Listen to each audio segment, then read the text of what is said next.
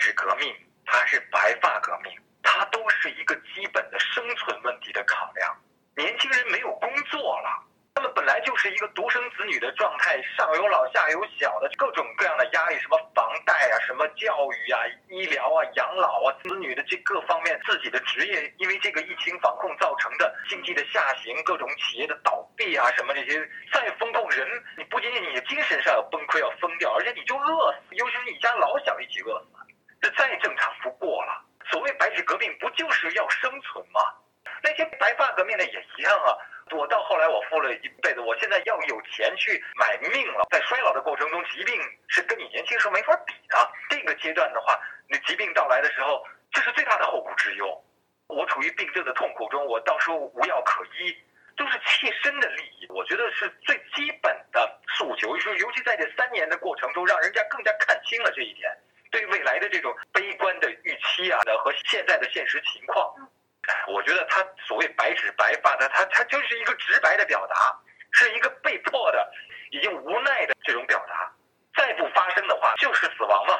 但白纸革命，它真是个画句号的一次运动啊！它是压垮骆驼的最后一根稻草。最大的问题是经济下行，你政府也没钱了，各方面民生什么都不行了，百业凋敝，然后产业转移，年轻人没饭吃的话，他们就是。要出来呐喊，我我就要生存呐，我就要这一点点生存的权利。他们的这个，无论是在北京的还是在外地的，就说这种街头运动，它就是在后边起了临门一脚作用。那时候正好世界杯，当世界杯也有一定作用，让人看到了一个正常国家是什么样。有人戴口罩吗？有人做核酸检测吗？去让你弄方舱去吗？我觉得白纸革命里边。跟这个世界杯有一定的关系，球迷那么多，熬夜看到的，你不能让大家用翻墙软件看世界杯吧？你就把所有的那些观众席上那些镜头都给屏蔽掉，那你还是有漏网之鱼啊！这三年，中国能证明一点，就是中国的老百姓真的是这个全世界可能除了朝鲜之外最顺的顺民了，啊，让你核酸检测，天天核酸检测，比如三天一次、两天一次、一天一次、一天两次的都有。就说所有那些站到街头那些白纸青年的话，很多人也不过在那之前还是要天天去排队，因为你不做这个检测都进不了写字楼，你都进不了那个厂矿单位。这种情况下的话，他表达这种基本诉求，这个有什么错？是不是代表了我们绝大多数人的这样的想法？而且在那里去呼吁一下，为自己，哪怕就是为了自己的这个利益去呼吁一下，有什么错？他们带来的这种后边的解封，我们也没有想到那么快。十一月二十七、二十八号发生以后的话，十二月五号就立竿见影。十二月六号、七号的时候，北京就也也这么就是放开，乾坤一下子逆转过来的这种事情，我我们都也都没有想到。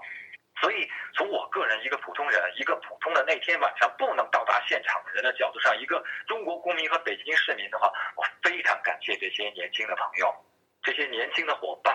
如果我有自由的话，我也会站到那里去。啊，那就是一个再平不过的市民和公民的表达呀。我们窒息到底了，在那就憋死了。这样的，你生计的憋死，精神的崩溃啊！中国这三年来，就保守的估计，官方承认的增加了七千万抑郁症患者。您知道抑郁症患者里面有多少人会选择自杀吗？或者有自杀的企图吗？或者在抑郁症之中，他们生活在一种怎么样黑暗的环境下？他们的家庭环境会受到怎样的毒化？这难道不能让人说吗？我难道不是实情吗？七千万也是多么保守的数字啊！我真的很感激这些年轻人，我更加无法理解他们会被抓。这些人应该受到所有人的感谢，就是官方不去表彰他们，你社会应该对他们非常推崇啊！因为就是他们的一点点的微弱的这个什么，而且他们的身份其实。所有人不是既得利益集团的所有人都是低端人口，但是低端人口他也发出声音来，形成一股洪流的时候也是有作用的。所以说，对于他们来讲的话，我就曾经想过，这里边的人我认知道的、认识的人不是很多，因为他们好多是匿名。但是随着他们被抓，这些人的名字逐渐呃为人所知。那么我想，如果在未来有这种机缘的话，我每见到他们一个人，都要希望好好拥抱他们一下，来表达我的无以。用言语去去名状的这种感激感恩之情，你们用你们的那一呼一战，就用这把钥匙打开了束缚在我们身上长达三年的枷锁。这样现在不当大家都痛快了吗？想到哪去去旅行，而且这个多么多么解除人民之间的矛盾的，原来他妈的都一个个的横眉冷对，每个人穿上制服在门口都能检查你的核酸，都能不让进门，都能吵的就不让你回家，不让你这个外出，这样现在这事儿不是没了吗？每个人觉得不好吗？那些曾经原来做这些事情的人，他们现在没有这层压力了，难道不觉得是解脱吗？就不管哪一方是被封的一方，还是去实行风控措施的一方，不都如释重负吗？都应该感激这些人啊！我不知道那些抓他的人，他们心里怎么想？难道他们不是妈生的，没经历过这个疫情防控期间造成的诸多不便？他们难道没被那个什么核酸检测天天捅嗓子眼儿捅出茧子来？他们难难道就不烦那些就是成天到哪儿到去的，一会儿停课了，一会儿居家了，一会儿这个寒窗你封控了，他们不烦这些东西吗？他们一辈子受到技术最大的折腾，是不是这三年中发生的？尤其是二零二二年发生的。那么每个人不应该感恩这些人，这些抓他们的人、审他们的人，脑子还有一点人性的话，他遇到这种情况的时候，他遇到这些年轻人，他应该表达一个基本的善意，在他的职权范围内。去给这些年轻人减轻一下压力和痛苦，这个他们还能够证明自己是人而不是机器的一个一个具体体现。这个东西将来我们会知道。就所有被抓的人，当我去问他，你在这里遇到那些抓你的人、审讯你的人，有没有对你表达一点善意？哪怕说他他那个皮鞭举得高高的，但是轻轻的落下。有没有这种事情发生？我相信会有的，因为我不相信人那么坏，你知道吗？我不相信人就是他根本感觉不到这个这种疫情防控措施的解除是对每个人都有利的，是把每个人的尊严还给他，把每个人有限的自由还给他。但实际上，官方一直是批评与自我批评这种倡导，但实际上你能看到都是表扬与自我表扬，肯定与自我肯定。这种东西的话，从小到大。你已经听过太多次了，都习以为常了。你都以前你有愤怒，现在你就觉得是荒诞。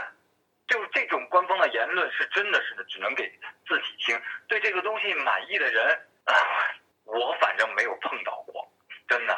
包括在我们比如小区门口执行风控的那些穿着制服的人，我都没听过他们对这个对这种事情表达过一个说哦，我们光荣。我们这个什么干的就是九里，都没有听到过这样的这种声音，就是这个国家的可怕之处，就所有这些人在下面执行的人，然后呢被压制的人，他们都没有办法去遏制那些呃荒唐的、愚蠢的，甚至残暴的措施，就是任意可以剥夺你的这种尊严。你想说老实话啊，过去的二十多年来，我从事人权工作的这个领域上。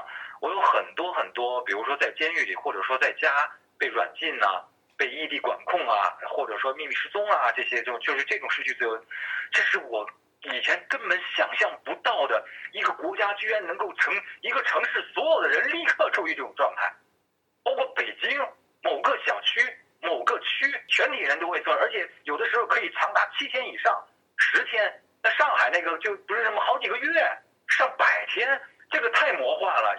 但是这个过程也让很多的人经，要不然你就是逆来顺受，要不然的话，你在这里边逆来顺受一阵儿的话，你突然明白了、醒悟了，你知道你生活在一种什么样的社会环境中，这个国家到底有没有法治，人是不是有尊严？你整天的他妈的岁月静好是真实的吗？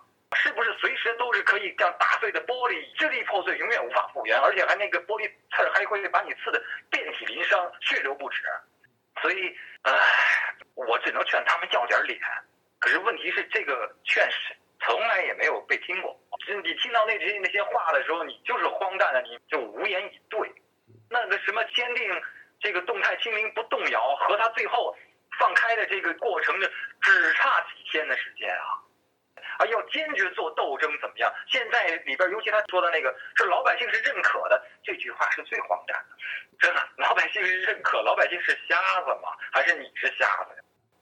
呃，我想就是被唤醒的人仍然是这个社会的少数，大部分的人很快会忘记的，很快会忘记他们自己承受过的痛苦，很快就会啊，我现在又可以堂食了，就是在一起吃饭了，又可以喝酒了，我现在有一份工作，呃，这个虽然没挣的没以前多，但我其实可以温饱了。大部分的人的话，可能还会就是回到以前的轨道上，他们就已经认为是很好了。但是呢，确确实实有一批人，这个占小部分的人是真的觉醒了。他觉得说，眼下的这种制度，这种有法律没法治的这个制度，随时可以剥夺一个人的自由的这种制度，是多么的危险。那他选择就非两种吗？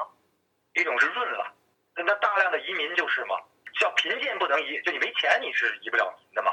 但是你有点资产的人，哪怕是中产阶级，我身边有好多朋友，我身边的朋友不一定都是搞我这一行的，他有些我，比如说运动的时候那些跑友们，我看到好几个人在做这种事情，往加拿大、往美国、往欧洲、往这个大洋洲啊什么这些地方，而且他们坚定的认为他们自己的选择是对的，就已经看到这个未来的无望。还有一部分人，这一部分人也仍然是这种少量中的少量。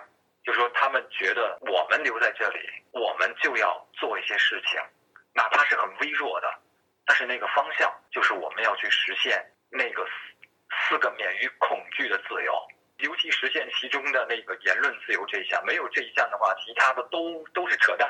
我觉得这一批人将来是是社会变革期的，包括这次被抓的，包括那天晚上。不止那天了，就是说中国各地啊，不仅仅是站在亮马桥的那些人，当然也包括我非常钦佩的那个站在四通桥顶上的那位兄弟吧。就这些人将来他们坚守在这里，他们有了使命感。这是三年，如果说我们付出了巨大的代价还要痛苦的话，那么如果换来的是这种觉醒，也是值得的。真的，就是说这些人现在他们面临着压力，各种担惊受怕，将来他们可能还会付出其他的代价的。有一天，他们可能还会在街头上发生一种类型的这种冲撞，受饱受压力，甚至付出自由乃至生命都有可能。但是这些绝对的少数人，我觉得是这三年以来这种炼狱之中炼出的那种真心。